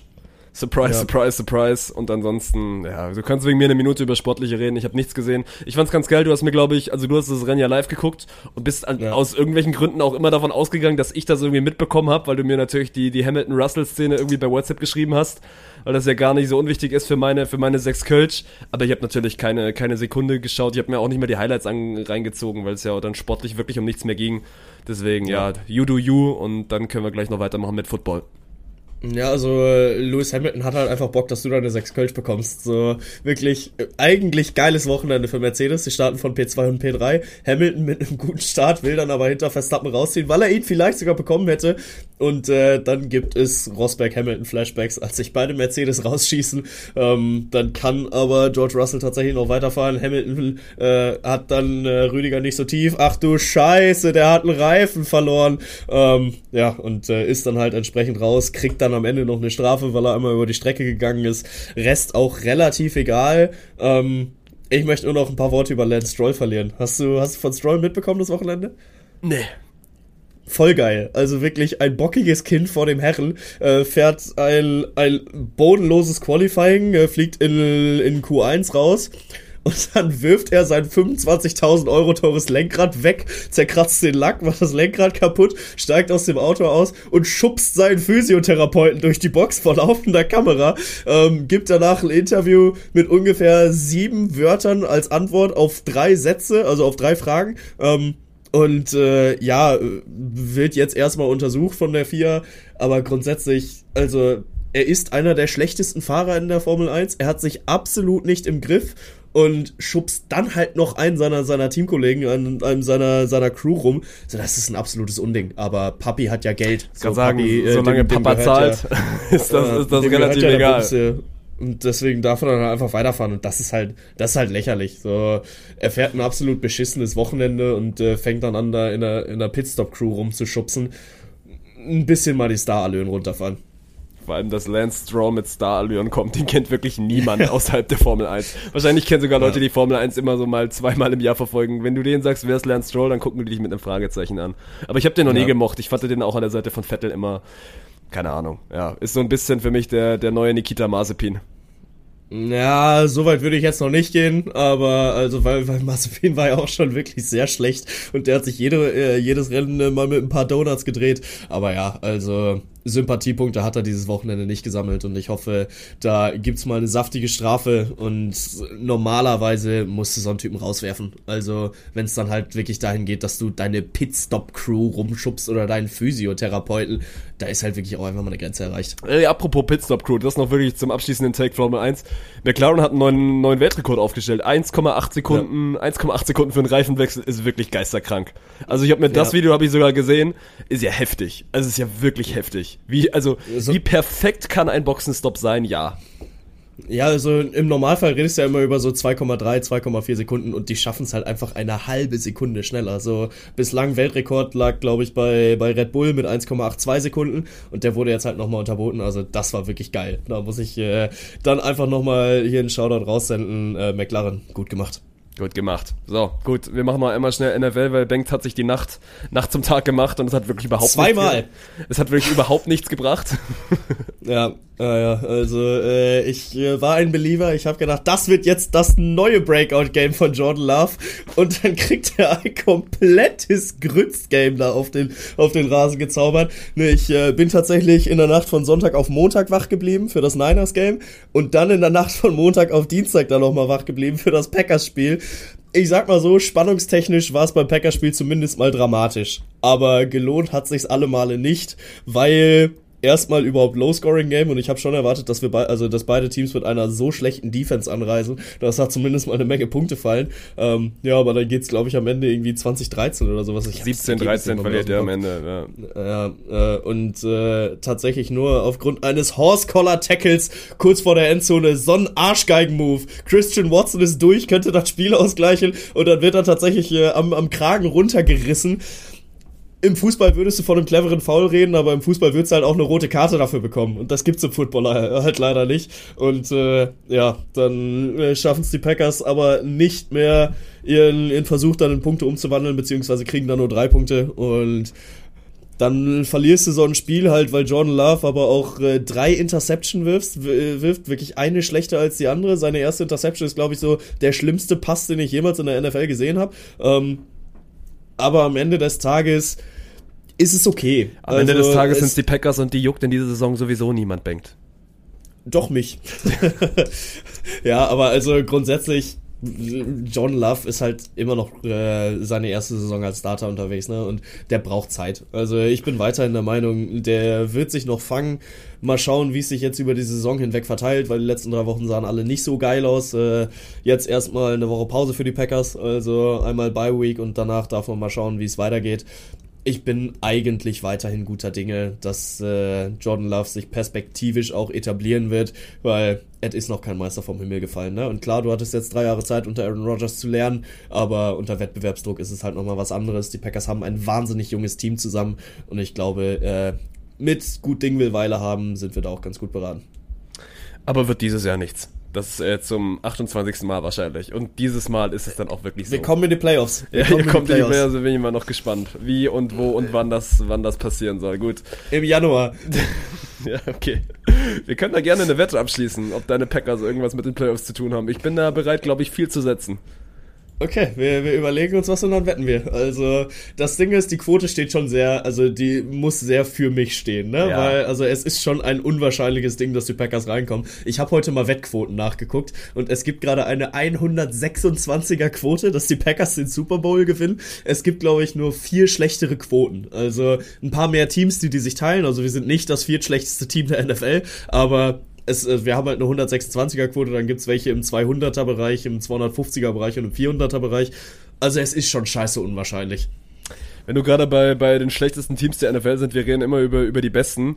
Wie schlecht sind die Patriots eigentlich bitteschön geworden? Also es ist wirklich, das ist ja quasi, wenn du, wenn du mit Football jetzt in Deutschland die letzten Jahre aufgewachsen bist, dann hast du ja immer die Patriots bekommen und die waren mit Brady das absolute Superteam und die, also die kriegen sich ja mal überhaupt nicht mehr aus dem Loch gegraben. Ich glaube, die verlieren jetzt 0 zu 34. Äh, 0 zu, ja. 0 zu 34 gegen die Saints, das ist wirklich, hä? Nach, nach, nachdem die letzte Woche 3 zu 38 von, den, äh, von Dallas auf den Arsch gekriegt haben. Ne? Also die stehen jetzt in den letzten zwei Spielen bei 3 zu 72 Punkten. Und nein, das ist nicht ein Dolphins-Spiel gewesen, sondern das sind halt die letzten beiden Spiele von den Patriots, sie, wo sie in der Offensive sage und schreibe drei Punkte hinbekommen haben. Ja, vor allem, das ist immer noch mit Bill Belichick, der nachweislich einer der besten Coaches in, in, in der Geschichte des Footballs ist. Und die kriegen also nach der Brady-Ära wirklich überhaupt nichts mehr geschissen. So. Und ich, also mittlerweile, ja. ich bin auch so weit raus, ich glaube, ich könnte ja keinen einzigen Patriot-Spieler sagen, weil natürlich ist das ein Riesenumbruch und das ist auch normal so beim Football so. Also funktioniert ja das amerikanische Sportsystem, was ja auch geil ist, dass du einfach auch immer abwechselnde, abwechselnde Phasen hast. Und die Patriots sind gerade wirklich in einer heftigen Low-Phase. Die werden diese Saison überhaupt nichts mehr reißen.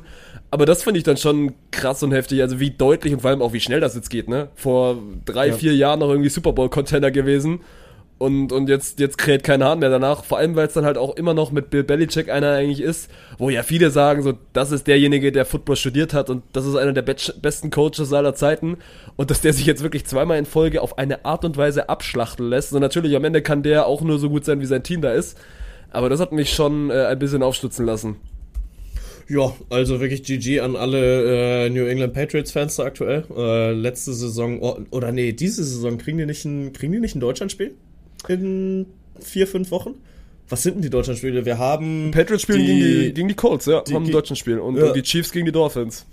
Das ja. ist auch geil, Alter. Das, das eine Deutschlandspiel ist Chiefs gegen Dolphins, ein heftiger Banger. Hoffentlich kommt Taylor Swift nach Frankfurt.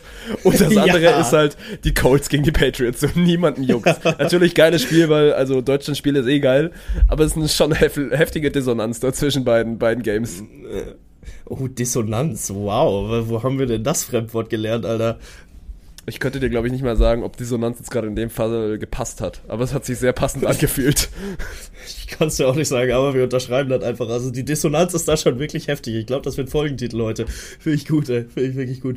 Aber ja, ähm, wenn wir schon über, über wahnsinnig schlechte Teams reden, dann äh, lass uns doch gerade mal bei den äh, Denver Broncos bleiben die schrauben mit Russell Wilson gerade tatsächlich am schlechtesten Trade aller Zeiten. Also du holst dir wirklich sehr, sehr teuer dein, dein Star-Quarterback rein, um zu sagen, ey komm, wir, äh, wir, wir investieren jetzt alles in kurzfristigen Erfolg, geben dafür zwei First-Round-Picks auf, äh, äh zwei Zweitrunden-Picks und noch drei Spieler haben die dafür abge äh, abgegeben. Letzte Saison schon wirklich schlecht gespielt dann mit ihm als Quarterback und dieses Jahr starten sie wieder mit einem 1 und 4. Also die Broncos ich glaube, die tun dir gerade in deinen sechs Kölsch auch nicht unbedingt gut, weil sie spielen jetzt in den nächsten Wochen zweimal gegen die Chiefs. So, das sieht nicht gut aus. Es wird passieren. Die Broncos werden ihr zweites Saisonspiel gegen die Chiefs gewinnen. Wie, weiß ich noch nicht, aber es wird passieren, weil Russell Wilson, ich kenne ihn ja noch relativ gut aus Seahawks-Zeiten, ist eigentlich oder war wirklich ein sehr, sehr guter Quarterback. Deswegen, ich war auch am Anfang echt ein bisschen traurig, als der, als aus Seattle gegangen ist aber ist ja mal so ein W-Trade jetzt im Nachhinein für die Seahawks gewesen, weil der kriegt's wirklich überhaupt nicht geschissen. Und ich weiß nicht, also ihr kennt, glaube ich, alle dieses geile Video, wo, wo Wilson quasi da steht und so sagt dieses, hey, Broncos, let's ride und so, ne? Und macht so einen auf cool und dann wird dann immer im Hintergrund einmal seine Ergebnisse ein, eingeblendet. Und das ist wirklich bodenlos, was er mit den Broncos macht. Die werden dieses Jahr auch wieder irgendwie so in Richtung Draft-Pick Nummer 1 gehen, weil das, das hat vorne und hinten keinen Fuß, was die Broncos da machen. Vor allem auch, sie verlieren jetzt gegen die New York Jets, die bis dato auch nicht wirklich so dolle sind. Deswegen, ja, ja ich finde ich find's spannend, was da so gerade bei, bei unteren Teams in der NFL passiert. Ja, also da gibt's auf jeden Fall sehr viel Drama und sehr viel Hickhack. So fing ja, also es fing ja schon an, nach vier Snaps, die Aaron Rodgers bekommen hat. Und äh, das halt jetzt auch der Grund ist, warum die Jets eigentlich nur so ein Mediocre-Team sind, weil äh, Milf Hunter Zach Wilson jetzt gerade äh, dann äh, deren Quarterback-Position aufmischt. Aber ja, keine Ahnung, so am Ende äh, macht schon Spaß. Also es macht dann schon Spaß dazu zu gucken. Aber oben natürlich auch. So die 49ers gegen die Cowboys. Äh, die, die Niners sehen einfach wieder heftig gut aus, ne? Also Christian McCaffrey mal mit einem Durchschnittstag, spielt tatsächlich mal wie ein normaler Mensch und äh, hat, glaube ich, in 19 Versuchen irgendwie boah, keine Ahnung wie viele Yards, aber Average, glaube ich, so um die drei Yards pro, pro Laufversuch, was halt nicht so sonderlich viel ist. Aber dann kommt halt Mr. Irrelevant, dann kommt halt Brock Purdy und äh, steppt halt sein Game up, weil das war so ein bisschen das, was ihm jetzt die letzten Wochen vorgeworfen wurde, dass er in einem herausragenden Team halt top performt. Aber diese Woche hat er dann halt auch mal seine Jungs gefunden und hat das Spiel sehr, sehr gut dirigiert und äh, schwingt sich gerade auf jeden Fall auf zu äh, einem der besten Quarterbacks aktuell in der NFL. Mittlerweile, also reicht mir das auch nicht mehr, wenn Leute dann sagen, ja gut, der ist halt nur so gut, weil er gute Mitspieler hat. Natürlich, Brady war damals auch ja. gut, weil er gute Mitspieler hat. So, das also ist ja ein Geben und Nehmen. Und die stehen 5-0, haben jetzt auch wirklich Top-Teams diese Saison schon geschlagen, so Brock Purdy ist lange nicht mehr Mr. Irrelevant und der ist ja mal mehr als, mehr als real. Also das, das hat da schon auch wirklich alles seine Richtigkeit, dass die 49ers gerade so gut spielen und sie spielen eben wegen ihm so gut. Und dann sind's, ja. äh, sind wieder die, dieselben, selben Verdächtigen so, die, die Chiefs sind gut, kommen ins Laufen, die Eagles haben in dieser Saison noch kein, kein Spiel verloren. Ich bleib weiterhin dabei, so die Lions sind so ein bisschen mein Dark Horse. Also jetzt natürlich, die haben jetzt ja. gegen die Seahawks dieses eine Spiel komisch verloren, seitdem auch eher schwächere Gegner, aber sie, sie gewinnen diese Spiele und, und machen da eigentlich auch schon gut Meter zu Beginn der Saison. Das sind so meine Teams, auf die du, auf die du gucken musst. Aber am Ende, wenn du über, über den ganz, ganz großen Wurf redest, so dann 49ers, Chiefs und Eagles in ihrer eigenen Liga und dann wird's, wird's einer von den dreien. Ja, da machst du, glaube ich, gerade nichts mit falsch, wo du die Lions ansprichst. Ähm, hast du das mit dem Trickplay mitbekommen? Die Niners äh, packen ein Trickplay aus, was zwei Stunden vorher von den Lions wirklich genau so gespielt wurde. Und da war halt so das Ding, okay, war das jetzt Zufall? Nee, tatsächlich nicht, weil äh, die Niners sagen dann, jo, wir haben das jetzt schon seit zwei Jahren irgendwie in unserem Playbook drin, aber es ist äh, noch nicht ausgepackt worden und dann gehen die Cowboys daher, äh, nee, gegen die Lions daher und äh, spielen halt dieses Trickplay, wo der Ball gesnappt wird, Quarterback gibt ihn ab, äh, zum Titan, glaube ich. Der Titan gibt ihn nochmal ab, läuft sich dann in der Zwischenzeit frei. Der andere Passempfänger spielt ihn dann zurück zum Quarterback und der wirft dann halt äh, auf den dann freistehenden Titan der zum Touchdown läuft und beide Male passt es perfekt und du kannst es übereinander legen. Das war ein Copy-Paste-Spielzug. Das war so herrlich. Das war quasi wie, wie das, was wir letzten, letztens in der Bundesliga-Konferenz hatten, wo quasi genau auf dieselbe ja. Sekunde das, das gleiche Freistoßtor passiert ist. Ja, ja, nö, aber ist dann. Das Geile ist ja dann auch bei der NFL, da sind wir dann auch wieder bei medialer Bespielung die wissen sofort, was, das was besonders passiert ist und kriegen das dann auch gerade über alle Kanäle, weil ich, ich weiß nicht, wie oft ich den Clip jetzt dann in letzter Woche gesehen habe, ne? Über Twitter, über TikTok, über Instagram, so. Das machen die schon, schon gut, dass sie dann natürlich so eine Situation auch sofort nehmen und das dann auch medial geil aufbereiten, ne? Ja, und äh, damit sind, glaube ich, die größten Geschichten zu dieser Woche NFL dann auch erzählt.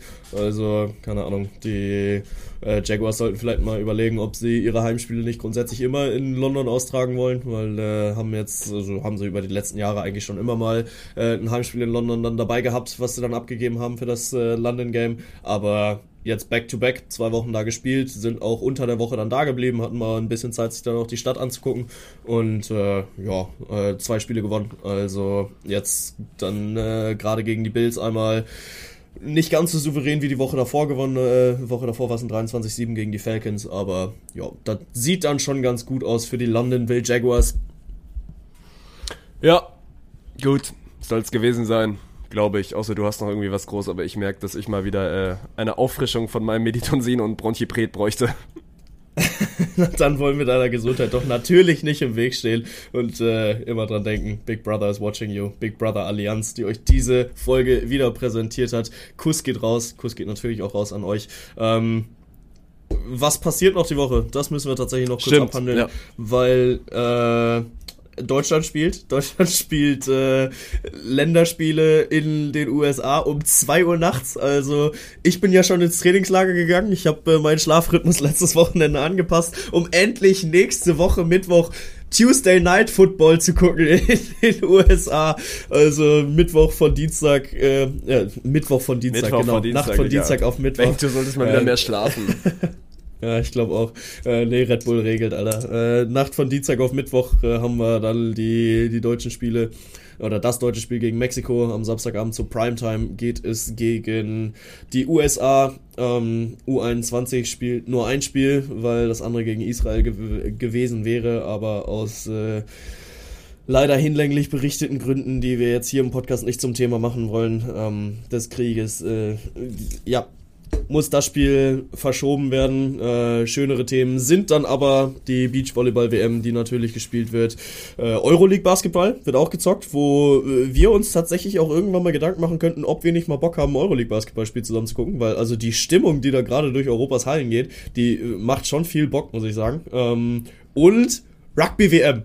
Rugby-WM geht in die nächste Runde, die Viertelfinals stehen an. Und da muss ich ja sagen, ne, ich habe heftig keine Ahnung von diesem Sport, aber ich habe mir mal Highlights angeguckt. Das sieht so geil aus. Also Samstag und Sonntag, äh, ich glaube nachmittags werden Rugby-WM-Spiele gespielt und da werde ich mir dieses Wochenende eins reinziehen.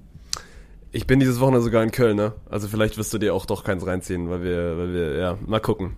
Ihr merkt, ich bin Oh, nicht mehr, ich bin nicht mehr aufnahmefähig gerade. Ich bin auch gerade wirklich kurz Freitag bis Sonntag, aber ich muss erstmal gesund werden, dass ich dahin kann. Ja, okay, okay. Dann äh, sollten wir aber vielleicht den Freitag angreifen. Aber ja, habe ich, äh, hab ich auf dem Schirm. Und dann ja, schreiben wir mal, wann das für uns passt. Und ihr macht euch eine sportgeladene Woche. Gibt genug zu gucken, auch abseits vom Fußball. Von daher viel Spaß damit. Und Martin, mach zu den Ei. Tschüss.